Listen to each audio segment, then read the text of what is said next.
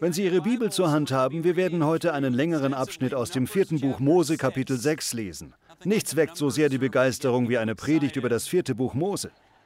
Aber darauf komme ich erst in einer Viertelstunde zu sprechen, nur dass Sie sich schon mal darauf gefasst machen können.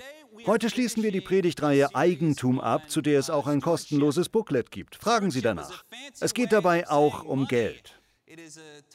Das Thema steht auf dem Predigtkalender für presbyterianische Kirchen. Ich wusste das nicht, aber ich bin froh, dass ich mich daran halte. Ja, presbyterianische Kirchen thematisieren einmal im Jahr das Geben, für wohltätige Zwecke geben, der Kirche zu geben, den Mitmenschen zu geben. Es geht um den Wert, ein großzügiger Mensch zu sein. Heute wollen wir insbesondere darüber sprechen, wie wichtig unsere Hinterlassenschaft ist. Wir sollen auch an zukünftige Generationen denken, an Menschen, die wir auf dieser Erde vielleicht nie kennenlernen. Wenn wir in sie investieren, können wir langfristig viel für Gottes Sache bewirken. Vielleicht werden wir dann im Himmel einige Menschen kennenlernen, denen unsere Investition zugute gekommen ist. Ich habe das in meiner pastoralen Arbeit mit Wohltätigkeitseinrichtungen, mit Obdachlosen und natürlich auch in dieser Kirche immer wieder beobachten können. Großzügigkeit hat lawinenartige Folgen. Sie ergießt sich über viele Menschen. Die Auslöser der Lawine wissen oft selbst nicht, was für eine riesige Auswirkung sie in Gang gebracht haben.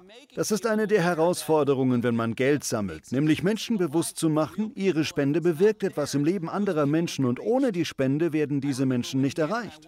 Ich weiß noch, als Hannah und ich mit einer Gruppe junger Leute eine neue Kirche gründeten. Wir hatten nicht mal genug Geld, um unsere Kosten zu decken. Also sagten Hannah und ich uns, na gut, dann müssen wir eben Leute außerhalb unserer Gemeinde finden, die uns unterstützen. Wir fragten bei verschiedenen Leuten an und hatten schließlich 88 Personen, die jeweils zwischen 20 und 50 Dollar im Monat gaben. Das reichte, dass für Hannah und mich Brot auf den Tisch kam. Hannah war zu dem Zeitpunkt schwanger. Diese Leute unterstützten uns treu. Genauer gesagt sind einige dieser Leute immer noch hier. Die Kalmeyers gaben, Russ und Holly Bailey. Ich weiß nicht, ob sie heute hier sind. Sie gaben uns die allererste Spende. Ich glaube, es waren 50 Dollar. Ich brachte diese 50 Dollar zur Bank und deponierte sie auf unserem kleinen Kirchenbankkonto und das reichte, um Milch und Brot zu kaufen.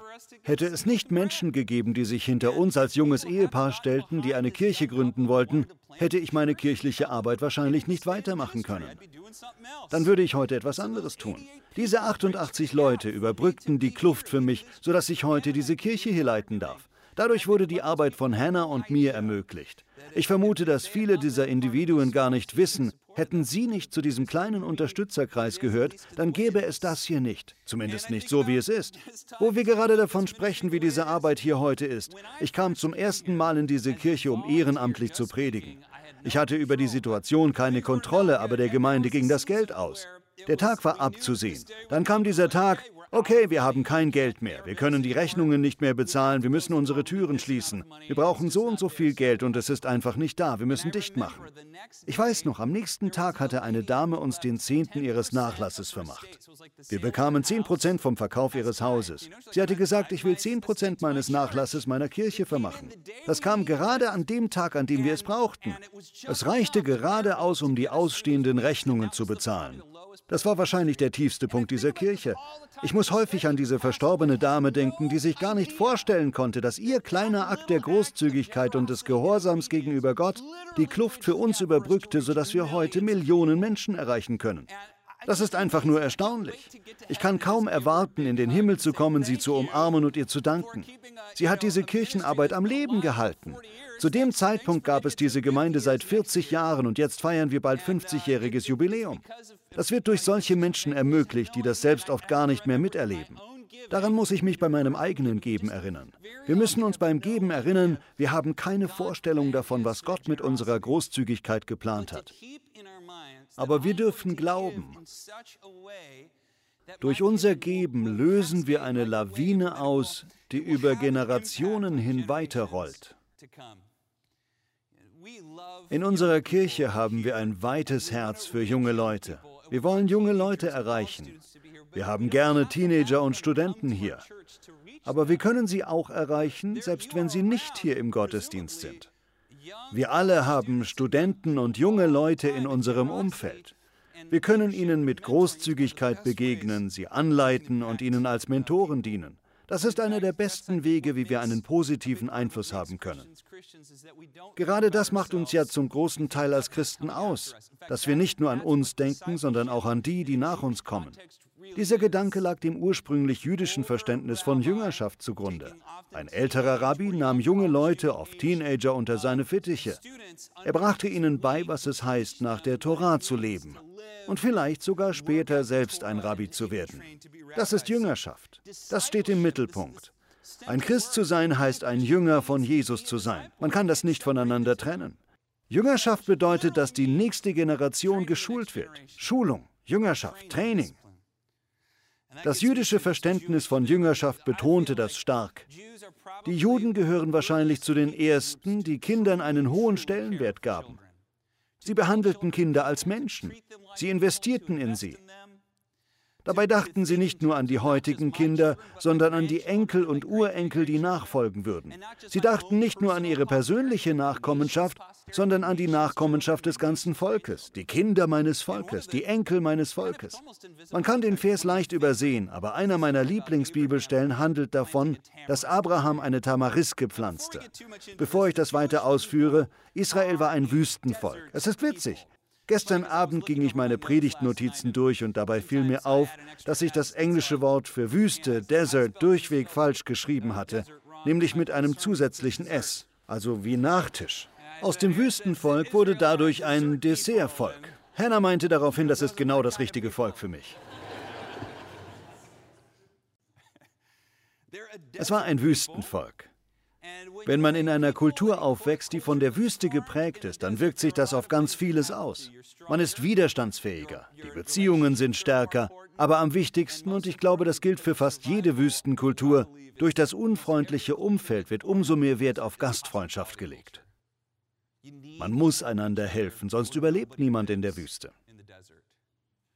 Es ist interessant, viele von uns sind sehr unwissend, was das Leben in der Wüste betrifft, selbst wir hier in Kalifornien. Das liegt zum größten Teil daran, dass wir Klimaanlagen haben. Ein Beispiel. Was ist Ihrer Meinung nach in der Wüste die Todesursache Nummer eins? Was meinen Sie? Rufen Sie es aus. Wassermangel, Mangel an Schatten oder Essen, man hört Gewalt. Nichts davon ist die richtige Antwort. Würden wir einen Beduinen nach vorne bitten und ihn auf Arabisch fragen, was die Todesursache Nummer eins in der Wüste ist, würde er sagen, es sind bei weitem ungefähr 10 zu 1 Überflutungen. Überflutungen. Überflutungen? Ja, Überflutungen. In der Wüste gibt es ganz viele Wadis, was im Grunde genommen Todesfallen sind. Und zwar sind das trockene Flussbette, die sehr verlockend sind, weil bei ihnen häufig etwas Buschwerk wächst. Oder es sind noch einige Pfützen vom Fluss übrig, aus denen man die Schafe oder Ziegen trinken lassen kann. Wenn man durstig genug ist, trinkt man vielleicht sogar selbst daraus. Die Oberfläche der Flussbetten bildet durch die Hitze der Sonne eine Art harten Lehm, aber darunter ist es schlammig. Da kann der Fuß leicht hindurchbrechen. In Wadis gibt es viel Treibsand. Man kann leicht hängen bleiben. Deshalb heißt es beispielsweise in Psalm 40 auch, du hast mich aus dem schlammigen Lehm herausgezogen. Darauf bezieht sich der Psalmist. Er spricht von diesen Wadis, wo die Oberfläche zum gehärteten Lehm wird. Am gefährlichsten daran ist, obwohl es in der Wüste so gut wie keinen Regen gibt, kann es viele Kilometer entfernt in einem Berggebiet, wo der Fluss entspringt, Regen geben und dann sammeln sich die Ströme zu einem reißenden Fluss und es gibt eine Sturzflut. Auf YouTube kann man sich Videos von solchen Fluten ansehen. In Utah gibt es sie häufig. Man kann sich dieses Phänomen anschauen. Alles ist still und friedlich und dann bricht mit einem Mal wie aus einem riesigen Feuerwehrschlauch eine fünf bis sechs Meter hohe Wassermasse herein. Äste, Steine und teilweise ganze Bäume werden mit ihr entlanggerissen. Davon kann man ganz schnell übermannt werden, wenn man sein Vieh in einem Wadi trinken lässt oder wenn man im Schlamm feststeckt, weil das Wadi in der Hitze so verlockend aussah. Das haben Sie nicht gewusst, oder?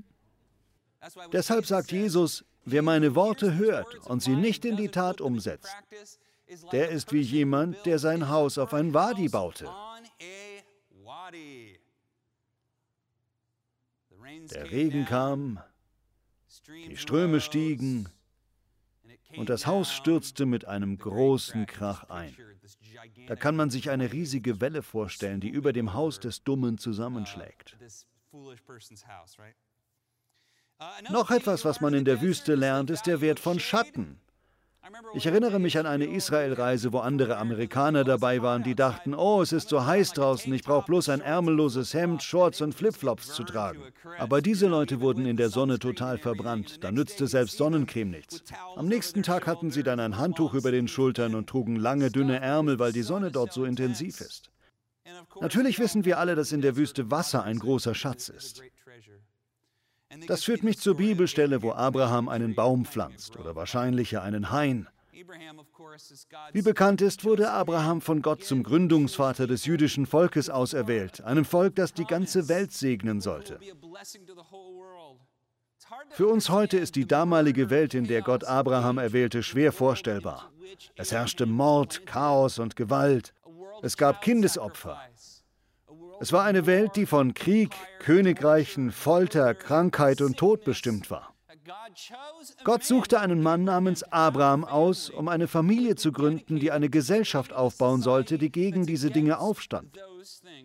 Eine Gesellschaft, in der man sich um die Schwachen kümmert, in der Fremde geliebt werden, in der Kinder und Frauen geehrt und gewürdigt werden. Diese Gesellschaft bildete sich durch die Torah und die zehn Gebote, und der Anfang war Gottes Bund mit Abraham. In dieser Welt erhielt Abraham von Gott eine Zusage, und Gott bekräftigte seine Zusage noch einmal. Er sagte, Abraham, ich werde dir eine große Nachkommenschaft schenken. Abraham erwiderte, und wann? Wann fängst du endlich damit an? Ich bin bereits 90 Jahre alt. Da führte Gott Abraham nach draußen. Es war Nacht. Sie standen in der Wüste. Ich weiß nicht, ob Sie schon einmal den Sternenhimmel nachts von einer Wüste aus gesehen haben. Es ist unglaublich. Einer der angeblich besten Orte auf der ganzen Welt, um die Sterne zu sehen, befindet sich nur wenige Stunden von hier, Death Valley. Von dort aus sollen die Sterne ganz klar zu sehen sein. Die Milchstraße tritt ganz deutlich hervor. Nun wies Gott auf die Sterne und sagte, Abraham, deine Kinder werden sogar zahlreicher sein als die Sterne am Himmel. Du wirst gesegnet sein und du wirst der ganzen Welt ein Segen sein. Das schien Abraham etwas zu beruhigen. Doch weitere zehn Jahre verstrichen. Im reifen Alter von 100 Jahren bekam Abraham dann endlich seinen Sohn Isaac. Nicht lange nach seiner Geburt gab es einen Konflikt zwischen Abraham und einem König namens Abimelech, ein Philister. Die Auseinandersetzung ging hin und her. Abimelech sagte zu Abraham, ich kann sehen, dass du gesegnet bist. Wie gesagt, er hatte gerade ein Kind bekommen. Er hatte Geld und Vieh, Gott hatte ihn reichlich gesegnet. Vermutlich hatte er auch Soldaten. Er hatte eine beträchtliche Schar um sich. Also meinte Abimelech zu ihm, ich kann sehen, dass du gesegnet bist. Dann sagte er, Abraham, ich würde gerne ein Abkommen mit dir treffen, dass deine Ur-Ur-Ur-Ur-Ur-Urenkel und meine Ur-Ur-Ur-Ur-Urenkel einander freundlich gesinnt bleiben, dass sie gut zueinander sind. Sie trafen dann auch tatsächlich so ein Abkommen, dass ihre Nachfahren gut zueinander sein würden. Daraufhin brachte Abraham etwas zur Sprache. Er sagte, gut, Abimelech, meine Männer haben unweit von hier einen Brunnen gegraben und deine Männer haben den Brunnen beschlagnahmt. Denken Sie daran, ein Brunnen in einer Wüste ist das Nonplusultra. Es ist ein ganz kostbarer Schatz. Abraham sagte, Sie haben meinen Brunnen beschlagnahmt. Abimelech darauf, davon weiß ich nichts. Nun, das haben Sie aber, dazu kann ich nichts sagen. Das haben Sie aber wirklich getan. So ging es hin und her. Schließlich sagte Abraham, ich gebe dir sieben weibliche Lämmer, wenn du mir das Stück Land gibst. Sie schlossen den Handel ab und das Stück Land wurde quasi zum ersten offiziellen Landbesitz Abrahams im gelobten Land. Der Ort heißt Beersheba. Beersheba bedeutet sieben Brunnen, benannt nach den sieben weiblichen Lämmern, die Abraham dafür bezahlt hatte. Dort hatte er den Brunnen, eine Wasserquelle und er pflanzte mindestens eine Tamariske. Ich stelle mir vor, dass es ein ganzer Hain war. Da wir kein Wüstenvolk sind, haben die meisten von uns keine Ahnung, was Tamarisken sind. Tamarisken sind erstaunliche Bäume. Sie werden ungefähr 15 Meter groß und sie haben eine ganz tolle Eigenschaft. Wenn sie ausgewachsen sind, haben sie Salz auf den Ästen. Dadurch saugen sie am Morgen Wasser aus der Luft auf wie Schwämme. Um die Mittagszeit herum fängt dieses aufgesaugte Wasser dann an herunterzutropfen. Wenn man an einem heißen Tag darunter steht, bekommt man eine angenehm kühle Tropfdusche. Wer an einem heißen Tag schon mal in der Nähe eines Springbrunnens gewesen ist, der weiß, die Luft darum herum ist immer mehrere Grad kühler, weil das Wasser die Hitze aus der Luft aufsaugt. Etwa ähnliches geschieht unter einer Tamariske. Das Wasser saugt die heiße Luft auf. Das heißt, der Baum fungiert auch als eine Art Klimaanlage. Ein weiterer Bonus, in den Ästen ist so eine weiße schaumartige Substanz, die man essen kann. Sie ist so ähnlich wie Blatthonig. Es ist ein Saft, der aus der Tamariske kommt. Er ist nahrhaft, er hat Kalorien. Die Tamariske ist ein wunderbares Geschenk und Abraham pflanzte einen Hain davon. Tamarisken sind besonders gut für das Wüstenklima geeignet. Ihre Wurzeln reichen tief in den Boden. Sie können auch in einem stark salzhaltigen Klima überleben. Aber dadurch wachsen sie ganz langsam, nur ungefähr 2,5 Zentimeter im Jahr. Bei einem 15 Meter hohen Baum ist das nicht viel. Ich habe irgendwo gelesen, und das hat einen starken Eindruck bei mir hinterlassen, es dauert 400 Jahre, bis eine Tamariske ihre volle Höhe erreicht. Und Abraham pflanzte diese kleine Tamariske, als er 100 Jahre alt war. Ich weiß nicht, ob Sie sich erinnern, aber neulich sprachen wir über einen griechischen Spruch, der besagt, eine Gesellschaft wird stark, wenn die Alten die Bäume pflanzen, in deren Schatten sie niemals sitzen werden. Abraham tat das buchstäblich. Er pflanzte Bäume in der Erwartung, dass seine Nachkommen eines Tages an diesen Ort zurückkehren und durch den Tamariskenhain eine kühle Oase haben würden, wo sie ihr Vieh tränken könnten. Wenn man mal an die 400 Jahre denkt, das ist fast genau der Zeitraum zwischen Abrahams Baumpflanzung und der Rückkehr seiner Nachfahren aus Ägypten ins gelobte Land. Ist das nicht erstaunlich? Überlegen Sie mal, Abraham lernte seine Nachkommenschaft nie kennen. Er kannte die Ur-Ur-Ur-Ur-Ur-Urenkel, die später kamen, nicht. Aber wir können darauf wetten, dass sie ihn kannten. Sie waren bestimmt dankbar für ihn. Ich glaube, es wird eine besondere Erfahrung geben, wenn wir in den Himmel kommen. Wir werden Individuen umarmen und kennenlernen, die unser Leben berührt oder in irgendeiner Weise positiv beeinflusst haben, obwohl wir ihnen nie persönlich begegnet sind. Ich glaube, deshalb haben Wüstenkulturen einen langen Blick. Sie denken an zukünftige 20, 30, 40 Generationen. Sie überlegen, wie können wir eine Gesellschaft schaffen, die Bäume für die nachfolgenden Generationen pflanzt. Denn in einer Wüste ist man aufeinander angewiesen. In der Wüste kann man nicht egoistisch sein, sonst sitzt man immer in der Klemme. Wenn jemand in einer Wüstengegend Hilfe braucht, kommen ihm andere zu Hilfe. Deshalb gehören Wüstenvölker zu den gastfreundlichsten, wärmsten, besonders einladenden Menschen, obwohl sie auch brutale Kämpfer sein können. Einen Fremden in ihrer Mitte willkommen zu heißen, einem Notleidenden zu helfen und Gastfreundschaft, das sind ihre Stärken. Das war schon immer so und wird wohl auch immer so bleiben. Vielleicht ändern Klimaanlagen das, ich weiß es nicht. In der Bibel wird auch das jüdische Volk in der Wüste geboren. Es ist ein Wüstenvolk. Wie ich schon gesagt habe, in der Bibel wird Ägypten Pharaos Land genannt. Ägypten war ein üppiger, ansprechender Ort. Der Teil von Israel, der grün war, in dem es ausreichend Wasser und Agrarland gab, wird Israels Land genannt. Aber die Bezeichnung für die Wüste ist Gottes Land. Die Verfasser der Bibel verstanden, dass die Wüste zwar ein gefährlicher und roher Ort ist, aber auch etwas Schönes an sich hat. Sie tut der Seele gut. Etwas besonders Gutes, was sie erzeugt, ist Gastfreundschaft. Ich will diesen Gedanken mit folgender Geschichte zum Abschluss bringen. 4. Mose Kapitel 6. So werden wir dieses Flugzeug landen, Leute. Indem wir Begeisterung für das Gesetz von Mose wecken. 4. Mose Kapitel 6, das Nazirea-Gelübde. Okay. Ich will den Abschnitt gleich lesen. Es gab ein besonderes Gelübde gegenüber Gott, das auch als Nazirea-Gelübde bekannt war. Wir wissen nicht genau, für welchen Zeitraum man das Gelübde machte. In einigen Texten steht 30 Tage, in anderen 30 Jahre. Vielleicht war es für das ganze Leben, vielleicht nur für einen Teil des Lebens. Es scheint, dass der Zeitraum jedem freistand. Wir wissen auch nicht, wann oder warum jemand dieses Gelübde ablegte. Es sah jedenfalls so aus. Der Herr sprach zu Mose, sagt den Israeliten, wenn ein Mensch, gleich ob Mann oder Frau, ein Gelübde abgelegt hat, sich eine Zeit lang ganz mir, dem Herrn, zu weihen, dann soll er weder Wein noch sonst ein berauschendes Getränk noch Essig zu sich nehmen. Ich weiß nicht, warum irgendjemand darauf verzichten wollte.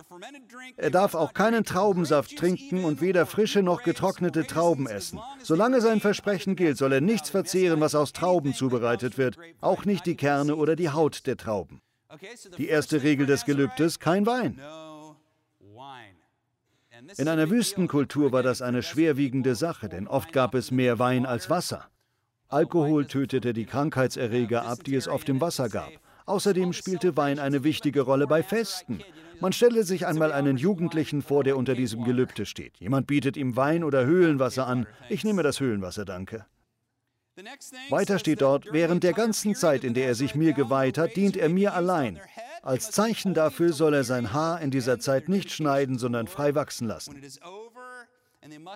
Der Geweihte muss sich also nicht nur des Weins enthalten, sondern muss auch seine Haare und seinen Bart und alles wachsen lassen.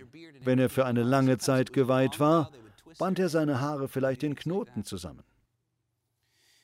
Schließlich steht da noch, er darf auch nicht in die Nähe eines Toten kommen, solange er mir geweiht ist. Selbst wenn sein Vater, seine Mutter, sein Bruder oder seine Schwester stirbt, darf er sich nicht dadurch verunreinigen, dass er in ihre Nähe kommt.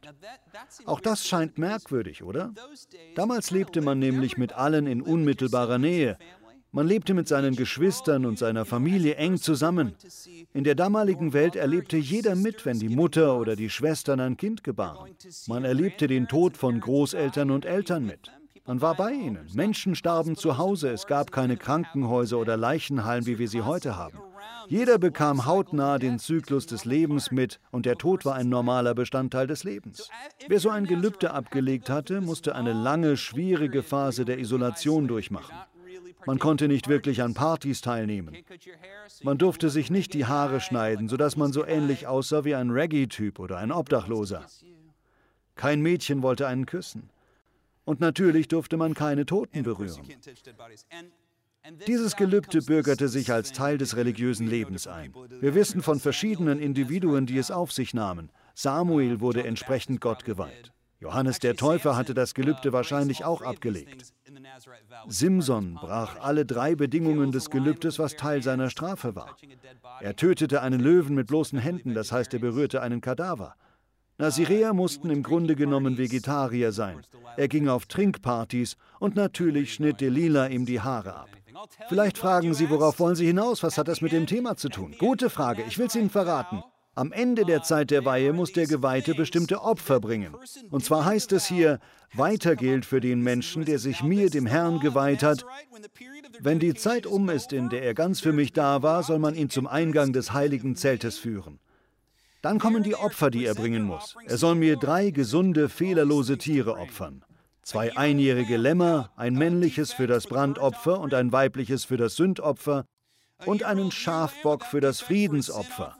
Außerdem die dazugehörigen Speise- und Trankopfer sowie einen Korb voll Kuchen und Fladenbrote, die aus feinem Weizenmehl ohne Sauerteig gebacken sind.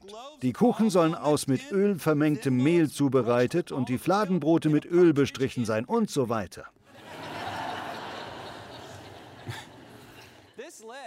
Wenn man in der damaligen Welt so eine Liste sah, war es so, als würde man heute sagen, man muss 350 Kilo Filet Mignon und 50 Kilo Hummer, einen Korb voller Rolex-Uhren und einen Ferrari bringen. Das war sehr, sehr teuer. Fast niemand konnte diese Summe im Laufe eines Lebens selbst aufbringen. Die meisten jungen Menschen, die durch dieses Gelübde Gott geweiht waren, verlängerten ihr Gelübde oft, bis sie genug Menschen in ihrem Umfeld dazu bringen konnten, durch ihre Großzügigkeit an dem Gelübde teilzunehmen. Anders gesagt, kein Naziräer konnte sich diese Opfer allein beschaffen. Es brauchte andere, entweder eine wohlhabende Person oder eine Gruppe von Menschen im Dorf oder der Synagoge, die sich zusammentaten und sagen, wir glauben an dieses Gelübde, dem du dich geweiht hast. Wir bringen diese teuren Opfergaben für dich auf und dann gehen wir mit dir gemeinsam zum Tempel. Als die Opfer dann dargebracht wurden, schnitt der Priester dem Geweihten die Haare ab. Die Haare waren ein Symbol für die Zeit und das Opfer, das die Person Gott gewidmet hatte. Es wurde auf dem Altar verbrannt und duftete ganz toll. Wir denken bei verbranntem Haar eher an einen derben Gestank. Aber für die Leute damals war es ein schöner Duft, weil er zeigte, dieser junge Mensch hatte sich Gott geweiht. Aber das ging nur, indem auch ältere Menschen im Umfeld dieser Person ihn in seinem Opfer unterstützten. Das bringt mich zur Apostelgeschichte Kapitel 21. Paulus, ein orthodoxer Rabbi, kommt nach Jerusalem.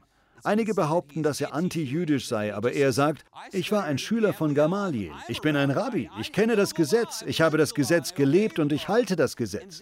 Und dann tut er etwas ganz Erstaunliches. Er findet vier junge Männer, die sich durch dieses Gelübde geweiht haben, vielleicht schon seit Jahren, aber kein Geld für das vorgeschriebene Opfer aufbringen können.